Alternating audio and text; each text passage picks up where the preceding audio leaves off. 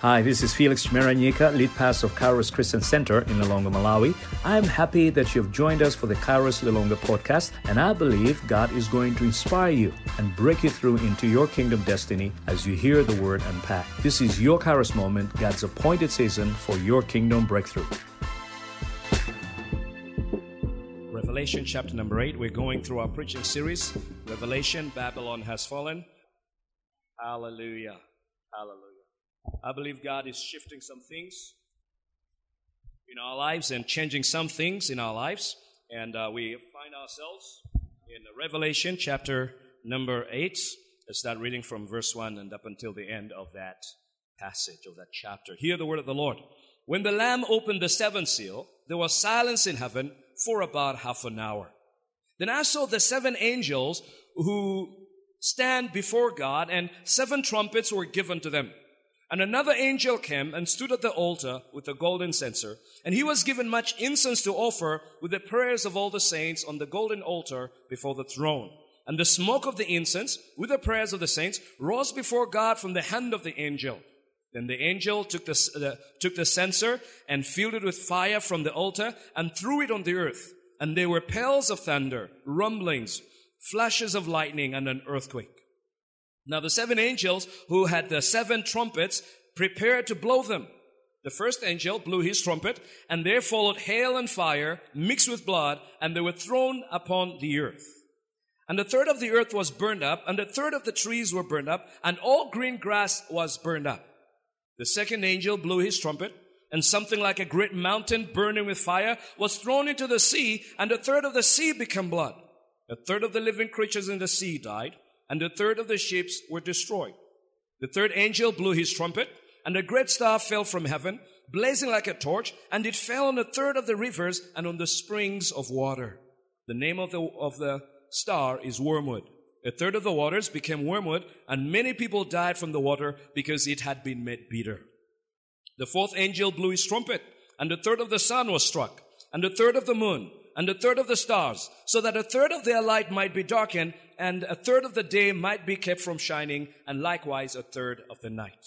Then I looked, and I heard an eagle crying with a loud voice as it flew directly overhead. Woe! Woe! Woe! To those who dwell on the earth at the blast of the other trumpets that the three angels are about to blow. All men are like grass, and their glory like the flowers of the field. The grass withers, the flowers fade, but the word of our God lives on forever. Holy Spirit, we invite you. May you speak to us. May you move your church forward. In the name of Jesus Christ, we pray. Amen. You may be seated. The seventh seal and the four trumpets. The seventh seal and the four and the four trumpets. The big picture of, of anything is very important. When you understand the big picture, uh, one, your life can start to make sense. And you, you, you can have this sense of purpose that this is where I fit in the big picture.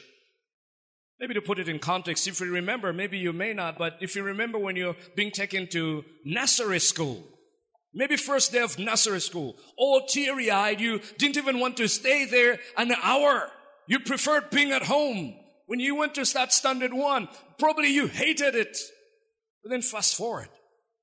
When you've been accepted into that undergraduate program, when you start doing that course of yours, I mean, nobody has to wake up to wake you up in the morning to say, Oh, now it's time for school. Nobody has to tell you it's time for you to study. Why? Because you understand the bigger picture. You know where you're going. You have a sense of destiny and you realize that this one day is very important in, the, in your future. And just as it is in the natural, it is in the spiritual. That we must understand the bigger picture of what God is doing in the earth for us to be motivated enough or to mature to the point that we actually become what God has called us to become. And here's a bigger picture. In fact, the big picture. The big picture is God wants to bring back his authority in the earth. That authority, which was lost in the Garden of Eden, when humanity gave over the, the, the, the, authority that God had given them and gave it to Satan. So that Satan now rules in the earth, and with the coming of Satan came sin, sickness, death. And God ever since then has been on this program of redemption of redeeming the world back to himself. That's a bigger picture. This passage helps us understand that God uses the prayers of the saints to advance his kingdom. God uses the prayers of the saints to advance his kingdom. God uses the prayers of the saints to advance his kingdom of bringing back his authority in the earth which was lost in the Garden of Eden. And I see that there are two main ideas that are coming out of this text about God, about how God uses the prayers of the saints to advance his kingdom. First of all, notice God values the prayers of the saints. God values the prayers of the saints. Verse number one, chapter number eight. When the Lamb opened the seventh seal, there was silence in heaven for about half an hour. Then I saw the seven angels who stood before God, and seven trumpets were given to them. And another angel came and stood at the altar with a golden censer, and he was given much incense to offer with the prayers of all the saints on the golden altar before the throne. And the smoke of the incense with the prayers of the saints rose before God from the hand of the angel. Now, if you remember what's been going on in the throne room from chapter number four, chapter number five, where John is taken into the throne room and he sees the 24 elders around the four living creatures who are around the throne. And between the throne and the four living creatures is this glassy sea. And the throne of God uh, is, is where, you know, the one who sits on the throne sits. John does not say God is sitting on the throne. He always says he who sits on the throne. But he who sits on the throne has in his hand a scroll. And the scroll has seven seals. And we're told that there's nobody in heaven on earth and even under the earth who is able to go and take that scroll to open to see what the scroll is about. Then we hear that there's the lamb that was slain, the lion of the tribe of Judah, Jesus Christ himself, who now is able to go and open that scroll and he's opening the seals, seven seals, and so that we can see what God is doing. And indeed, the scroll, the seven seals, are, is really about the judgments of God coming on the earth. And so, seal number one, two, three, four, five, six have been opened. And now seal number seven is about to be opened. And notice that it says that there is now silence in heaven for about half an hour. Now, if you remember again, when we're shown the, the, the, the scene in the throne room, there were angels worshiping God, isn't it? We saw that the, the four living creatures, they bow before God and they worship Him. They say, Holy, holy, holy is the Lord God Almighty, who was and who is and is to come. Right? And when they say that the 24 elders, they take off their golden crowns, they cast them on the, on the glassy sea and they fall down prostrate, worshiping God. I mean, the throne room is a place of noise, if you want to think of it that way. You see, some people walk into church, a church like ours, and they, they, they start to wonder, why is it that you guys are making so much noise? Well, we're making so much noise because we understand the throne room. The throne room is filled with the noise of worship. So the 24 elders, they worship. The four living creatures, they worship.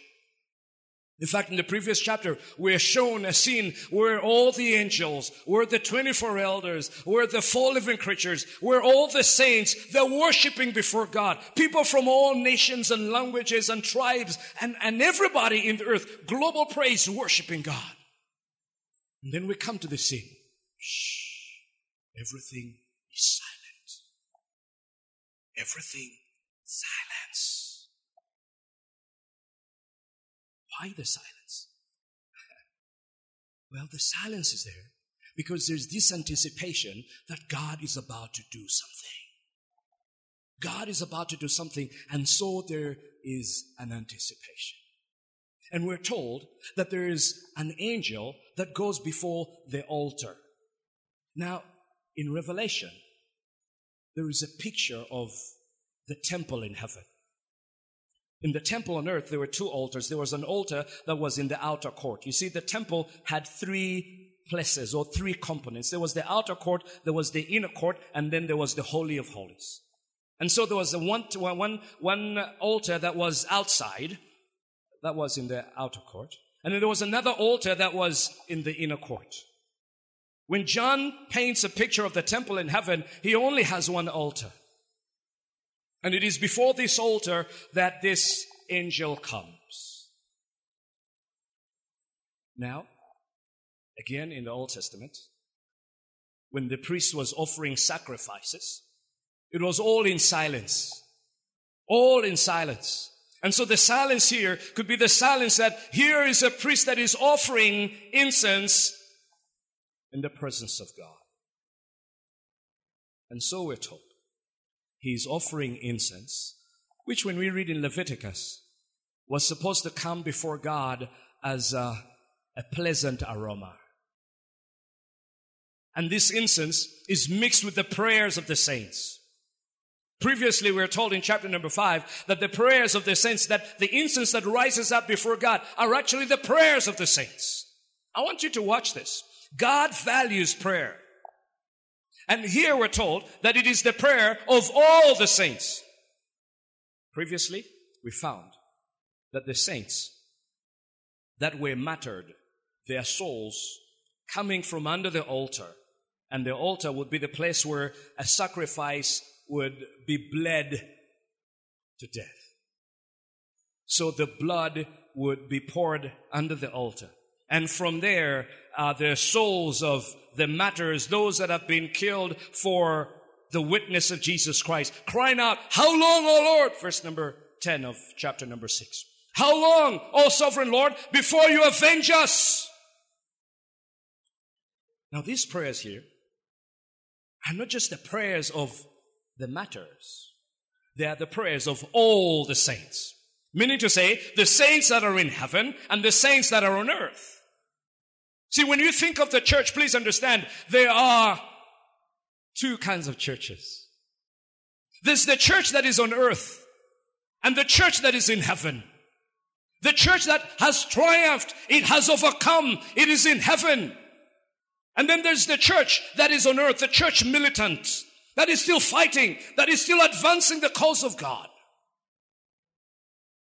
And it's the prayers of all the saints that are being offered.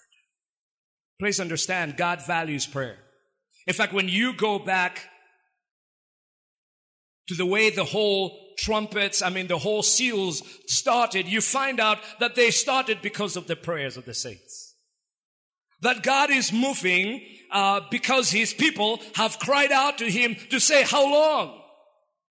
Now, does that mean that God does not move unless man moves? Does that mean that God is dependent on man? Uh-uh. But God has chosen that the means by which He's going to work in the earth is through the agency of human beings.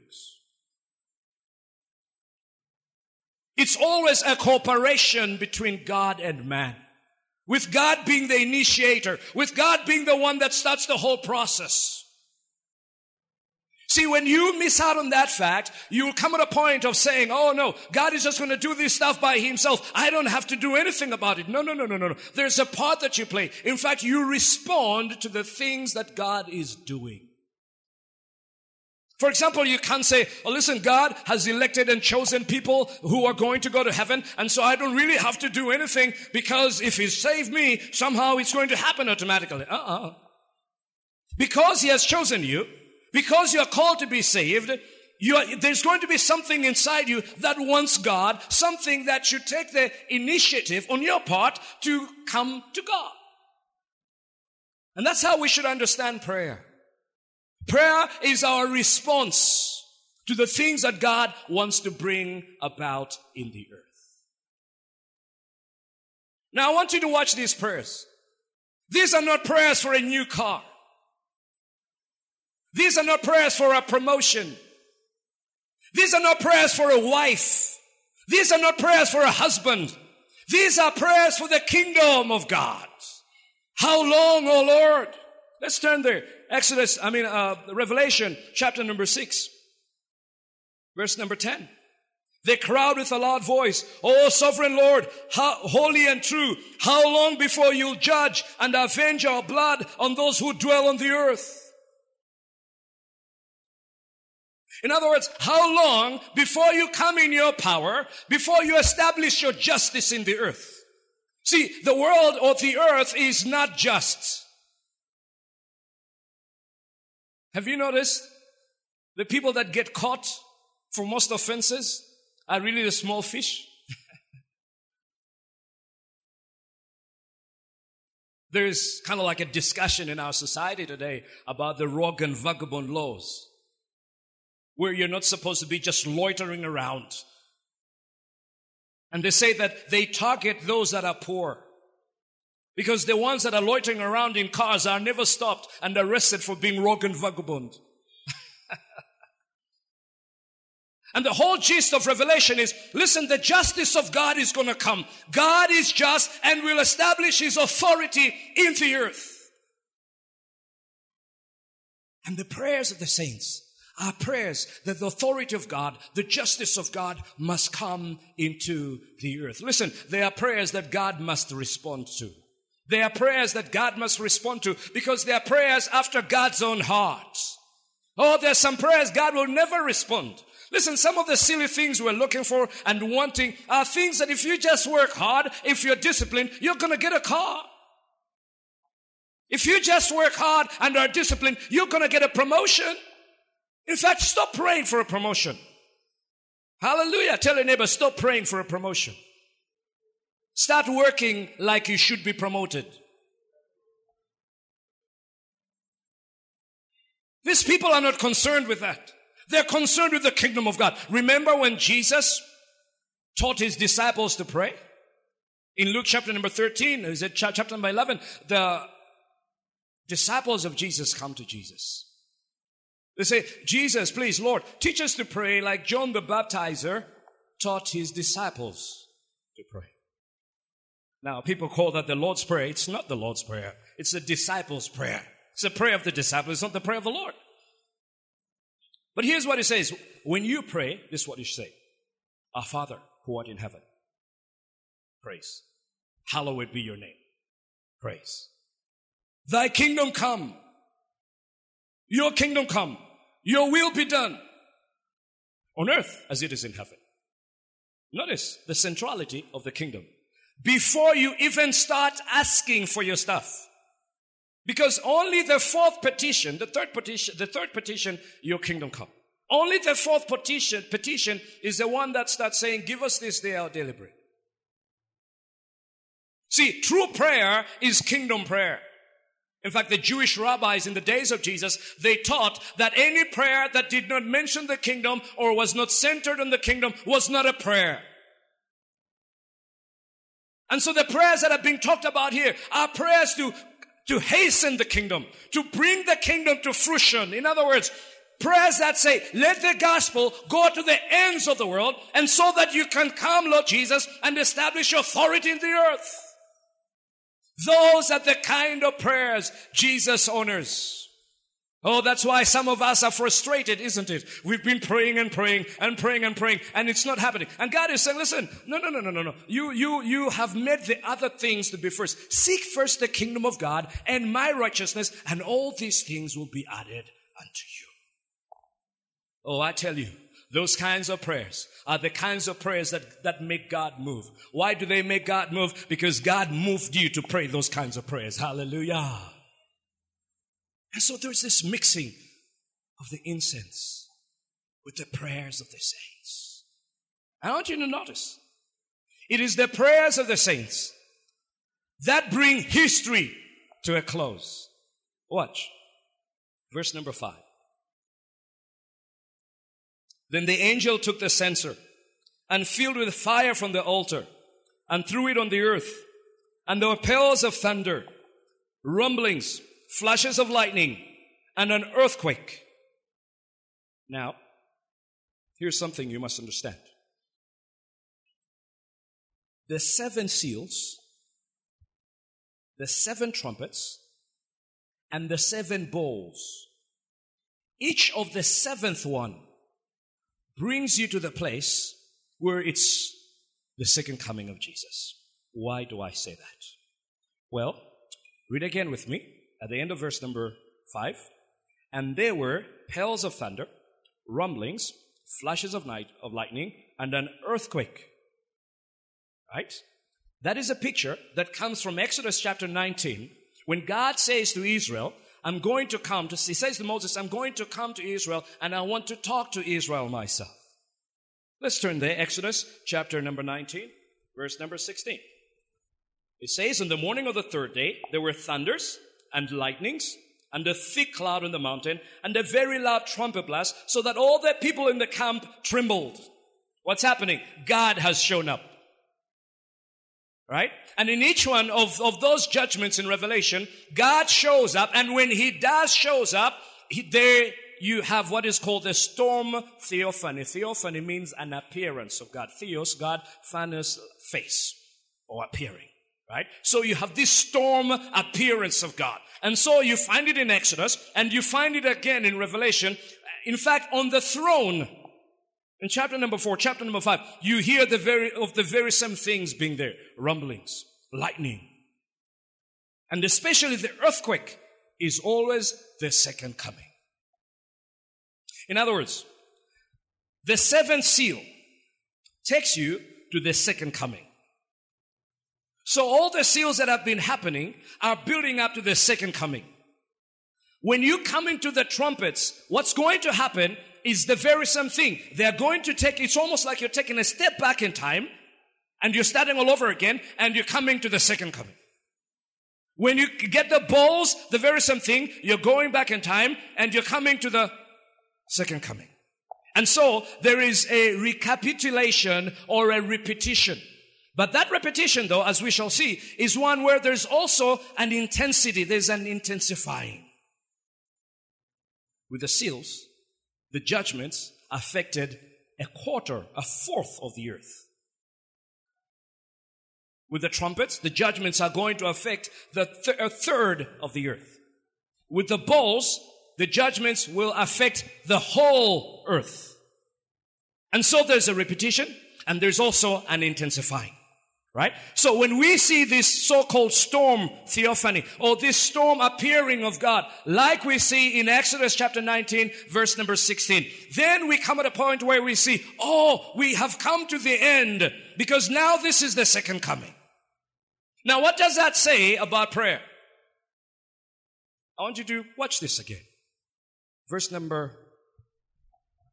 back to Revelation chapter number 8, verse number 5. Then the angel took the censer and filled with fire from the altar and threw it on the earth. And there were peals of thunder, rumblings, flashes of lightning, and an earthquake. Now notice, the prayers of the saints are mixed up in all this and they bring about the second coming. Hallelujah. You see, it's the answer to that prayer. Thy kingdom come. Whenever you pray, your kingdom come, your will be done on earth as it, as it is in heaven. You really are praying, Lord Jesus, come now. Come and establish your throne in the earth. I don't know if you know this, my friend, but the answer to the world's problems is Jesus coming back.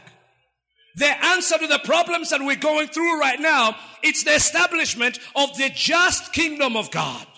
The answer to Aleppo and Syria, to, to what's happening in Iraq, what's happening in the, the South Sudan, really is Jesus coming back again. And what is the agent? Who are the people that God uses to bring about His justice in the earth? It's the church of Jesus Christ. Oh, there's a low view of the church in the land, isn't it? We have turned ourselves into a club, a Sunday morning club of religious people that just come together so that they feel good that they worship something. But deep down in their hearts, they're not li- really living for the kingdom of God. Deep down in their hearts, there isn't this thing that says, I want your kingdom to come. Never broken in their hearts when they see those images on TV of those children crying, of those children being killed.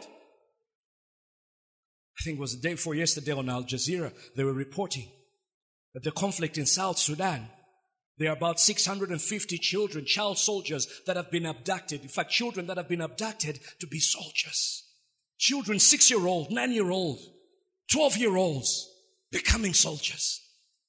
I mean, that ought to break our hearts, shouldn't it? I mean, can you imagine your young brother, imagine your son becoming part of that army? How many of us have watched Beast of No Nation? If you haven't watched Beast of No Nation, you must watch it. It's about child soldiers and it's a very sad story. Friend, listen. We are here for the kingdom. And God uses our prayers to bring about His authority in the earth. May we not waste our prayers praying for useless things. Listen, all these things will be added unto us.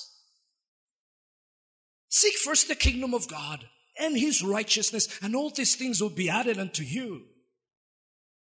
And I'm getting scared of prayers that, I mean, of testimonies where it's like, hey, listen, I used to be like this, but now God has promoted me, I'm here. Because you see, the problem with that is it makes the kingdom to be about those things. May testimonies be about the testimony of somebody entering into the kingdom of God. Because my friend, that's our job down here to be witnesses so that the whole world will hear and our master, our king would come and establish his kingdom. Because he doesn't want to judge these people before we have done our job of making them hear the gospel. That's what we're living for. We're living for people to come at a place where they know Jesus Christ, where their lives are transformed.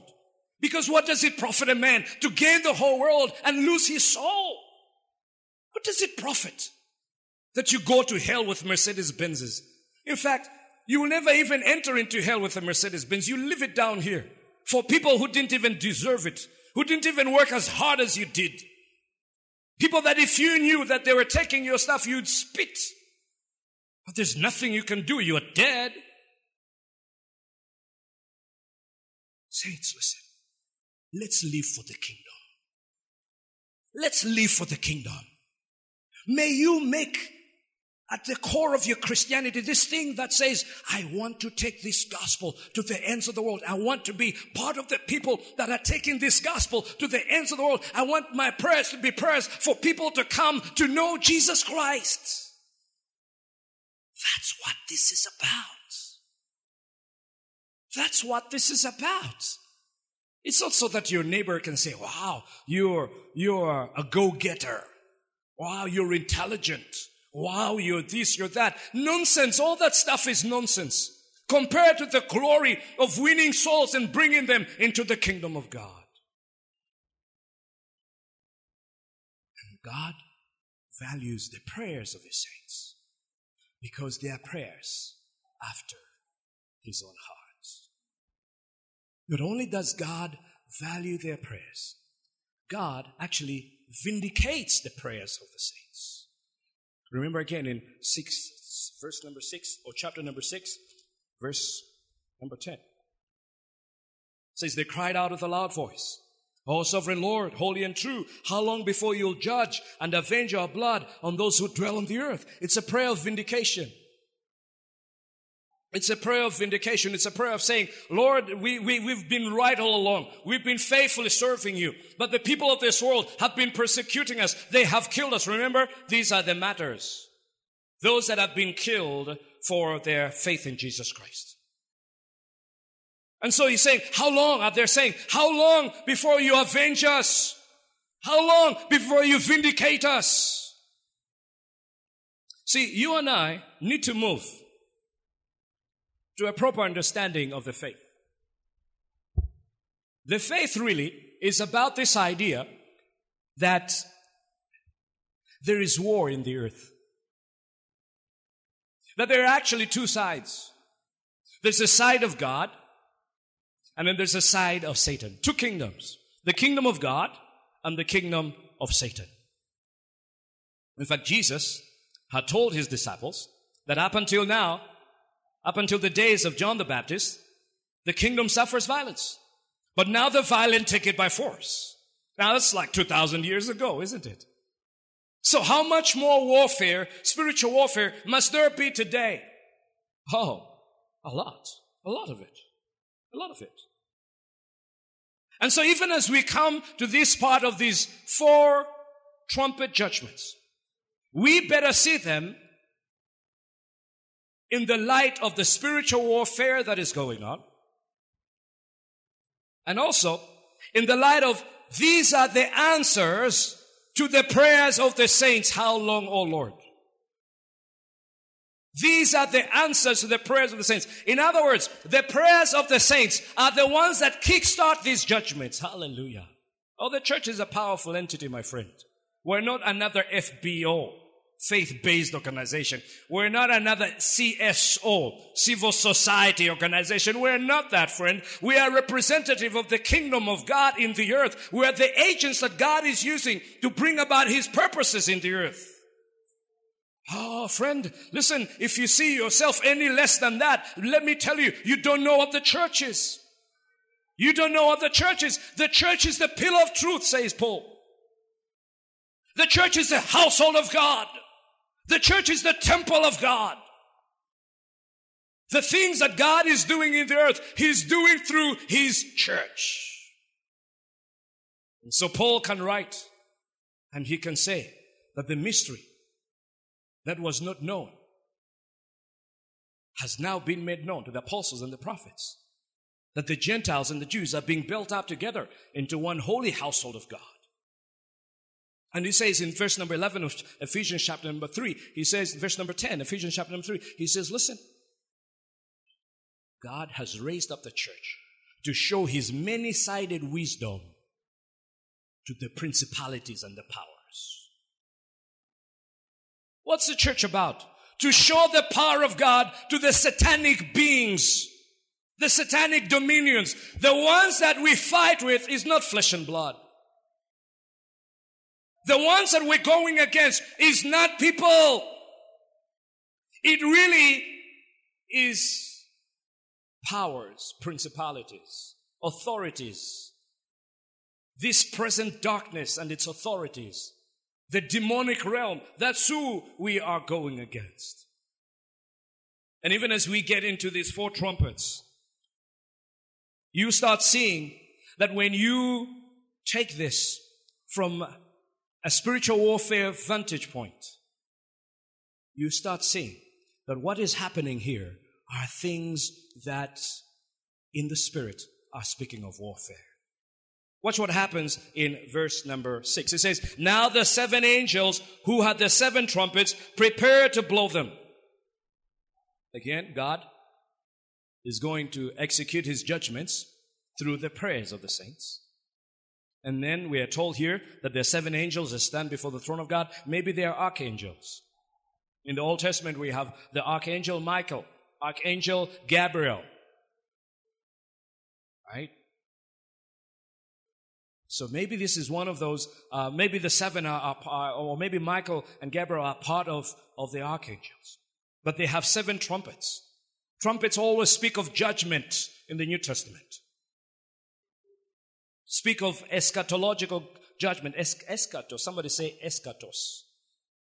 Eschatos means last. Right? So eschatology, say eschatology. Eschatology is the study of last things. And so these judgments, trumpet judgments, are judgments that are coming out of the eschatos, of the last things. Paul writes First Corinthians or First Thessalonians chapter number 4 verse number 16. He speaks of the second coming of Jesus Christ. He says there'll be a trumpet blast. First Corinthians chapter number 15 verse 52 or somewhere there. He speaks again of the trumpet blast. Jesus, Matthew 24 verse 31 speaks of the trumpet blast when he's coming again the second time. And so when we hear of these trumpets, we should be thinking of judgments at the end of the age. Again, I want you to watch this. The seventh seal has taken us into the seven trumpets. Remember the a seal on the scroll? It means you open it, and then when you open the scroll and unfurl it, it means now you're going to be able to read what is written there. And so the seventh seal leads us into the seven trumpets. But the seven trumpets, as we shall see, they're taking us almost back to the first seal. In fact, back before the first seal, and they walk, they're going to walk us through again to the second coming of Jesus Christ. Except now, there will be an intensification. Instead of a quarter of the earth being destroyed, it's going to be a third of the earth. So he says in verse number seven, the first angel blew his trumpet, and there followed hail and fire mixed with blood, and these were thrown upon the earth. And a third of the earth was burned up, and a third of the trees were burned up, and all green grass was burned up. Now here's something that you see in these judgments. These judgments at most, most times, they are patterned after the judgments in the Exodus. So let's turn there. Let's turn to Exodus chapter 9, verse number 22. Exodus chapter 9, quickly. Exodus chapter 9. All right, verse number 22. Then the Lord said to Moses, Stretch out your hand toward heaven, so that there may be hail in all the land of Egypt, on man and beast, and every plant of the field in the land of Egypt. Then Moses stretched out his staff toward heaven, and the Lord sent thunder and hail, and fire rained down to the earth. And the Lord rained hail upon the land of Egypt. There was hail and fire flashing continually in the midst of the hail, very heavy hail, such as had never been in all the land of Egypt since it became a nation. The hail struck down everything that was in the field in all the land of Egypt, both man and beast. And the hail struck down every plant of the field and broke every tree of the field. Only in the land of Goshen, where the people of Israel were, there was no hail. So notice, pretty much the very same scenery that you find in, Ex- in uh, Revelation chapter number 8. There's hail, and we're told that there is fire as well, and there's blood. And blood is maybe the, the different kind of thing that you find there that is like an addition from Exodus chapter number 9. But notice, in Egypt, that hail fell on everything. It destroyed things, isn't it? Right? And so here too, there is this destruction of the earth. A third of the earth was burned up, and a third of the trees were burned up, and all green grass was burned up. I'm sure you've been seeing these images on TV of the fires happening. I think in America there's some fire happening somewhere in the West, and then there's fires in Australia as well. Anybody seen those? How they have all these big planes that, you know, go and, and, and pour fire extinguisher on the forest fires. And it's raging fires that are unstoppable. Listen, this fire here will be a third of the earth. Now, here's how we should be seeing or we should be taking revelation in terms of our interpretation. First of all, we should see the things that John writes in the Revelation as things that he were going to be contemporary with the people that he was talking to. Remember, he writes letters, isn't it? You don't write a letter and write things in there that won't make sense to the people that you're writing to, isn't it? Right? You don't write a letter and talk about computers to people that don't understand computers because computers are not invented, right? You don't do that. Right? And so there's a level in Revelation where we must understand that the things that are written there are things that are for that generation. On another level, we should also understand that the things that are written also represent the age old struggle of the church in the earth. In other words, the church is usually persecuted, isn't it? The church usually has tribulation and persecution, isn't it? I mean, there are people that are dying for their faith today. Is there greater tribulation than that? That you would die for your faith? No. And so we should understand that these things that we're speaking of here are things also that are, are, are the experience of the church throughout the church age until Jesus Christ comes back. But on another level, we should also understand that there is a future aspect to some of these things that there's really going to come a time at the end of the age, in the Great Tribulation, that these things are actually going to happen. Right? So there will be these disasters that are going to happen at the end of the age. And so imagine this disaster, a third of the earth. And then there's a second angel, verse number eight, blew his trumpet and something like a great mountain, burning with fire, was thrown into the sea, and a third of the sea became blood. A third of the living creatures in the sea died, and a third of the ships were destroyed. Now let's turn to Jeremiah chapter number 51, verse number 25. Jeremiah 51, verse number 25. And this is a, a prophecy against Babylon. Verse number 25. Behold, I'm against you, O destroying mountain, declares the Lord, which destroys the whole earth. I'll destroy, I'll stretch out my hand against you and roll you down from the crags and make you a burnt mountain. Again, when you get back to Revelation chapter number eight, you see that imagery of a mountain, a great mountain burning, thrown into the sea, right? And uh, the effect of this is that a third of the sea became blood. Almost like in, again, in, in Egypt, isn't it? That the, the Nile River was turned to blood. Now think of the sea. Remember again, when John is writing this, he's writing from the island of Patmos, Mediterranean, isn't it? And probably the churches that he's writing, in fact, the churches that he's writing to, churches like Ephesus, uh, Laodicea, no, are churches that are around the Mediterranean Sea, isn't it? Meaning to say that the, the way that they get their money is through trade in the sea, through fishing, isn't it? And so the judgments are going to come even on their means of making money. Not only is there this scorched earth, this burnt earth with no green grass, but even the sea itself is affected. There's judgment that has come from God, and a third of the sea turns into blood. Fishermen, you're out of business. Ships in trouble. Ships were destroyed. Think the economic consequences to this. I mean, it's very sad if you're one of those people that have, has put your trust in, in, in, uh, in a career in the shipping industry, isn't it? It's, it's going to be a very, a very tough time because it means that, you know, you're out of business. Things are not going to work. The economy at this point in time is not working like it should. Verse number 10. The third angel blew his trumpet and a great star fell from heaven, blazing like a torch and it fell on a third of the rivers and on the springs of water. The name of the star is wormwood. A third of the waters become wormwood, and many people died from the water because it had been made bitter. Now notice another trumpet, and the star falls from heaven. And we're told it affects springs of water. It affects rivers.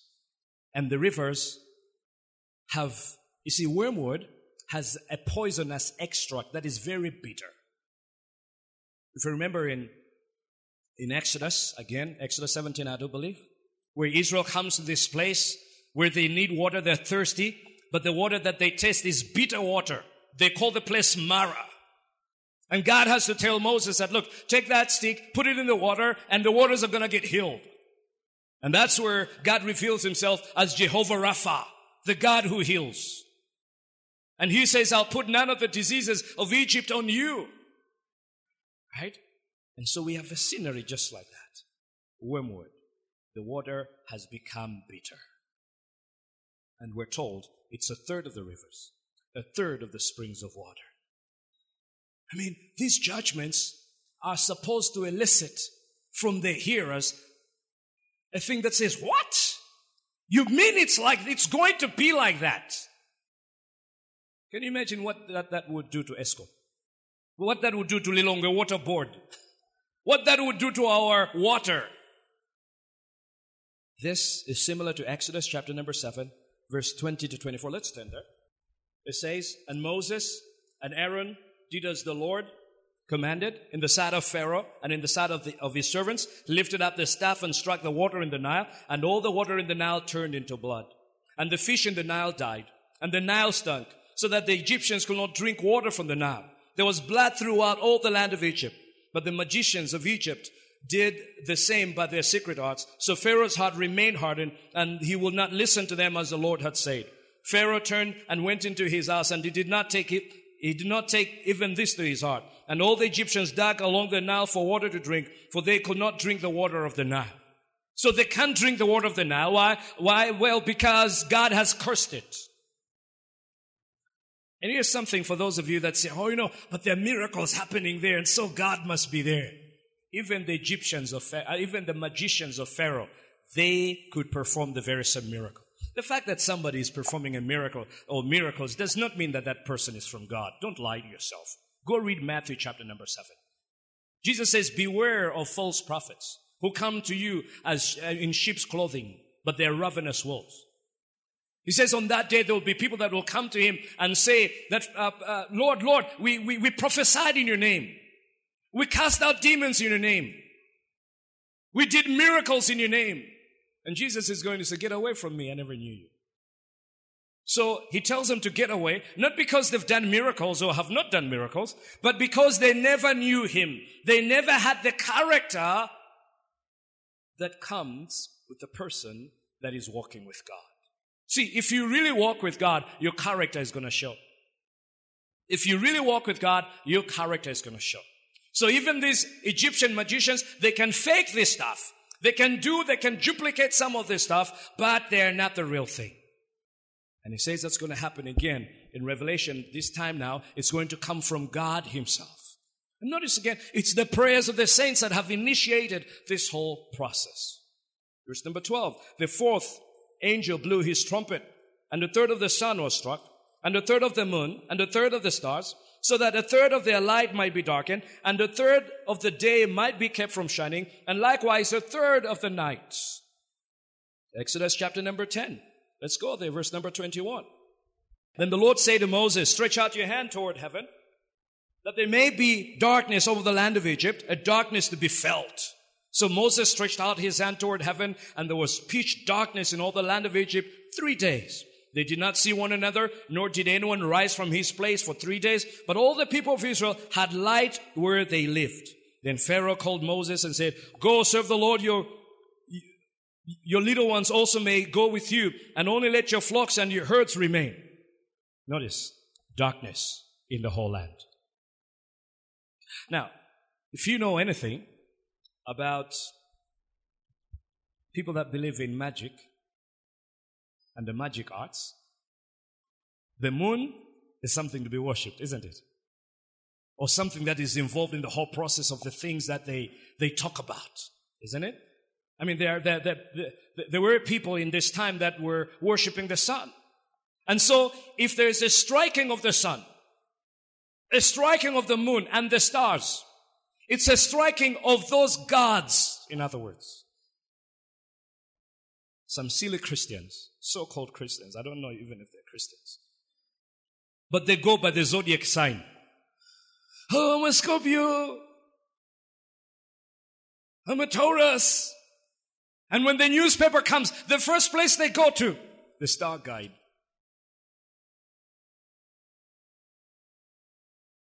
I don't know. I, there was a time I was into that too. I thought, oh, I'm a Scorpio. So what does he say? What the star, guide say? Oh, today this is going to happen. Da da da da da da da. Being led by those gods. Eh? Have you noticed how some of us preachers have become like the star guide too?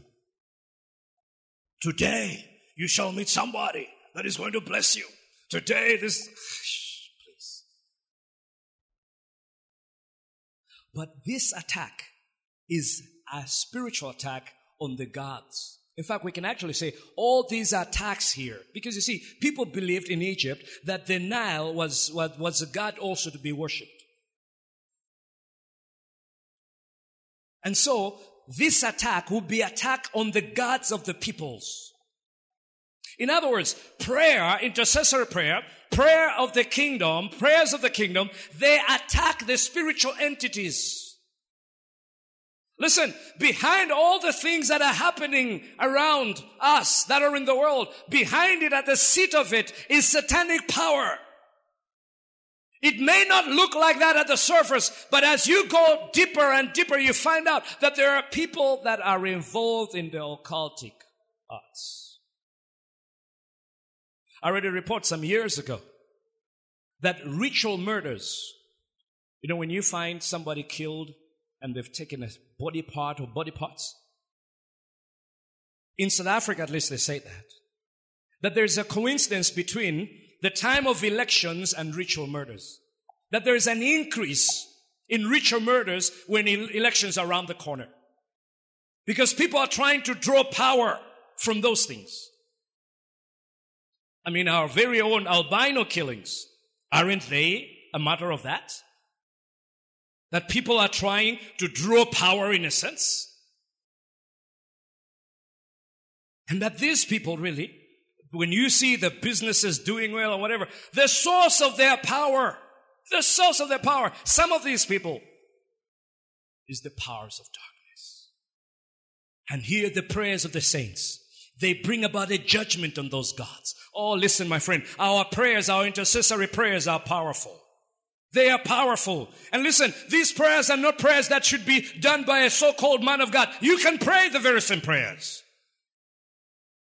And so we find ourselves going from one so-called man of God to another man of God, from one man of God to another man of God, because we, we fear the witchcraft that is against us. Because something walked on the, on our, on our, on our rooftop one night and we just didn't understand where, where that thing came from. It made the sound of an animal or the sound of a person. And so we got scared. And so we, we're running from one singanga to another singanga, one witch doctor. Oh, they call them traditional healers now one traditional healer or traditional doctor to another traditional doctor. No, you have the power. You have the power. Jesus told his disciples, I have given you authority to trample on snakes and scorpions and nothing shall harm you. Oh, may the church arise and realize that we have the power. If you have faith as small as a mustard seed, you say to this mountain, be removed into the sea and it will, it will listen to you. Listen, the whole church of Jesus Christ is a church that is empowered. We have the power. You have the power. Please stop believing that when you come to me only, that's when stuff is going to start working out. Mm-mm. Mm. Start believing that when you step up in your prayer, when you step up in your fasting, you step up in your word, when you step up in the revelation of God, you will come at a point that you're going to stand strong and you can come against those things. You see, some of the things that you're battling with will require you to get to a higher level of prayer. Some of the things you're battling with are demonic and satanic. It's just that Satan is so clever. He comes in such a way that you would not even know it's Satan. You wouldn't even know it's Satan. You'd blame it on somebody. You blame it on something. You'd never say it's Satan. Oh, may God grant you the revelation to see that your situation is a situation that the enemy has brought into your life. That you would say, I want to rise up. I want to pray more. I want to be the person that God has called me to be. Because friend, in all this, this is a spiritual battle. If you don't get that, you're going to be jumping from one church to the next. You jump from one church to the next, to the other church and the other church and the other church, and you say all of us are messed up. You even go to Nigeria. Because all of us in Malawi will have failed you. And then the thing about it is, it's not Nigeria, you know. It's not even Lilongwe. It's not even Kairos, you know. It's really Jesus. It's really you stepping up. It's really you starting to pray more. It's really you trying to get into the word more. It's really you obeying God more. It's really you valuing God more. Oh, when you do that, you start walking in His power. And so as the church is praying, God starts bringing out these judgments. The economy that people are hankering after, pursuing, failing. Because you see, the ships aren't going out as much as they should. The fish isn't coming in like it should. The arable land burnt out, all the green grass. Agriculture industry down. Nothing working. Nothing working. Oh, I pray. May God make nothing to work in some people's lives. Amen. Amen. That, oh, honestly, that's my prayer. May God make nothing to. May God come at a point where they burn all the grass in their arable land. That they turn the waters in their, in their sea and in their lakes where they fish, where the ships go. May, may a third of that be turned into blood. So that you can come at a point of realizing that listen, the Lord God reigns. See, the whole point of all these judgments actually is so that the earth dwellers would repent. The judgments of God are actually the mercy of God. I'm going to jump ahead of myself. Chapter 9, Revelation, verse number 20. I'm jumping. Verse number 20, chapter number 9. The rest of mankind. Now, this is after the, all the trumpets, seven trumpets have come.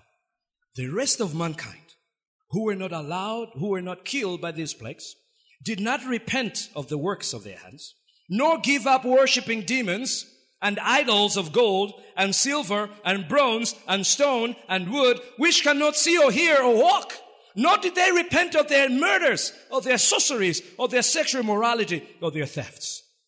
I'm sorry, that's not after the seventh, uh, the seventh uh, trumpet. It's after the sixth trumpet. They did not repent. In other words, the judgments were there so that these people could turn back to God. Oh, because there are some people who never learn until they're hit.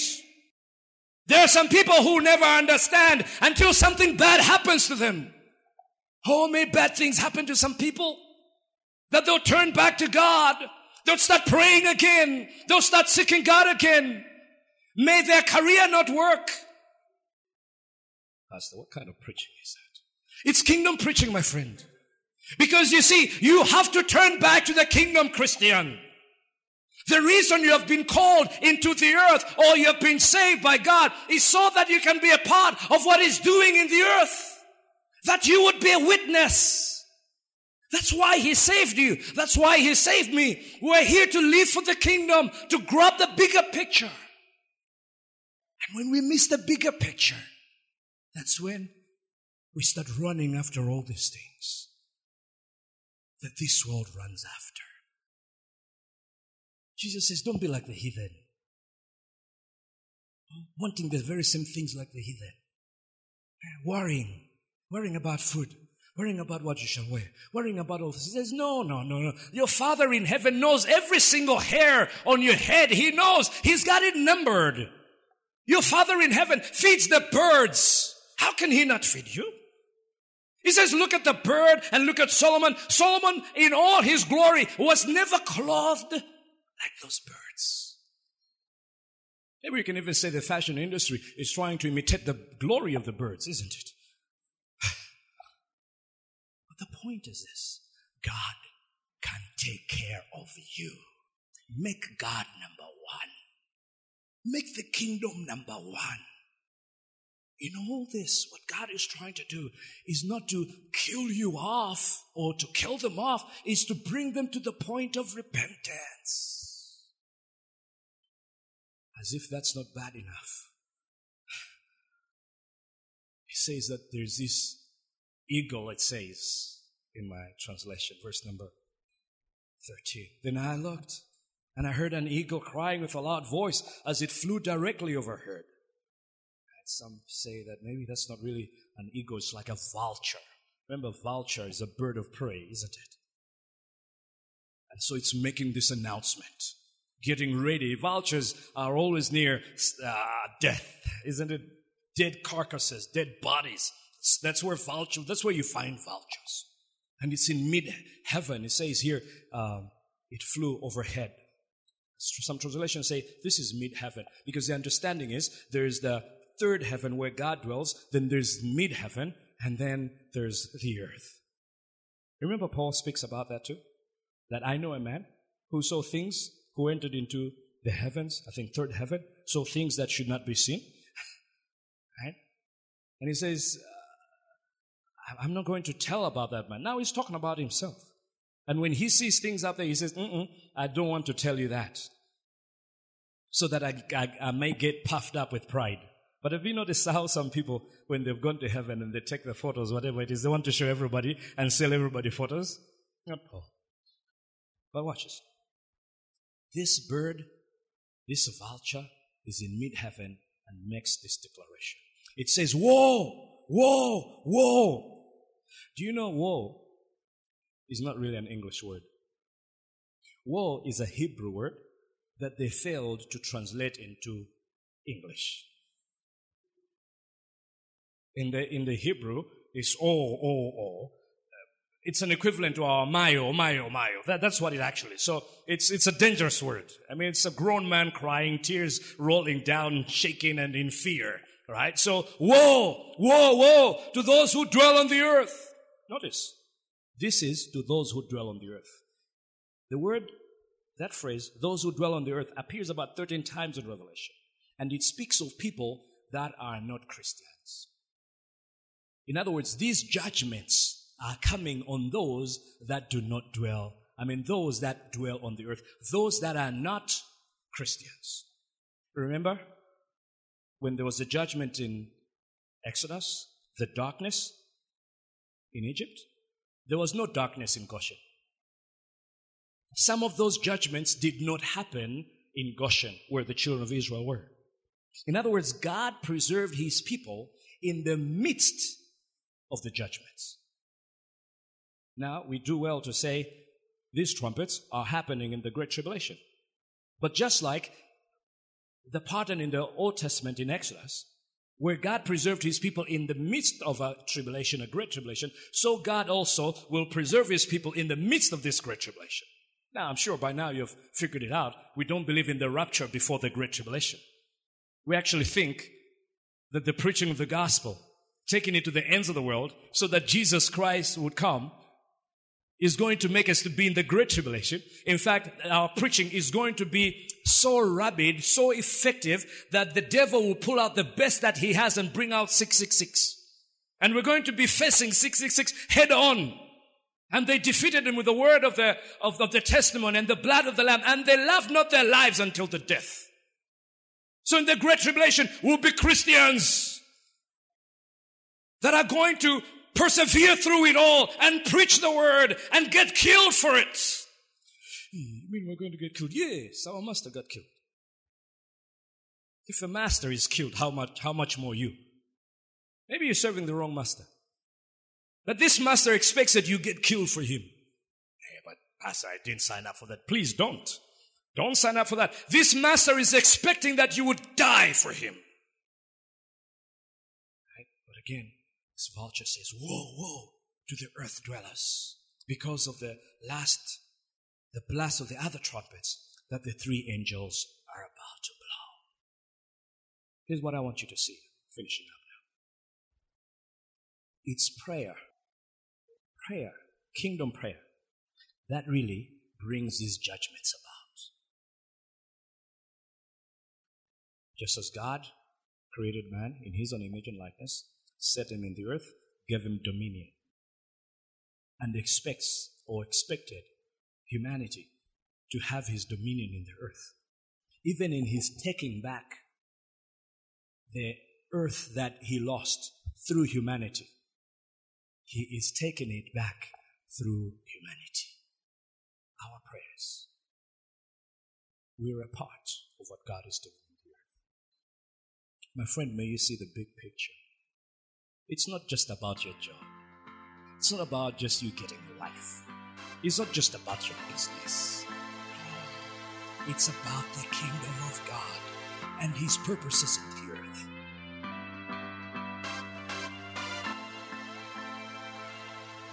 Thank you for listening to the Kairos Lilongwe podcast. I trust you've been blessed. Please do us a favor and share this podcast with friends on Facebook, Twitter, WhatsApp, and whatever social media you're on. May the Lord break you through into your kingdom destiny. Blessings.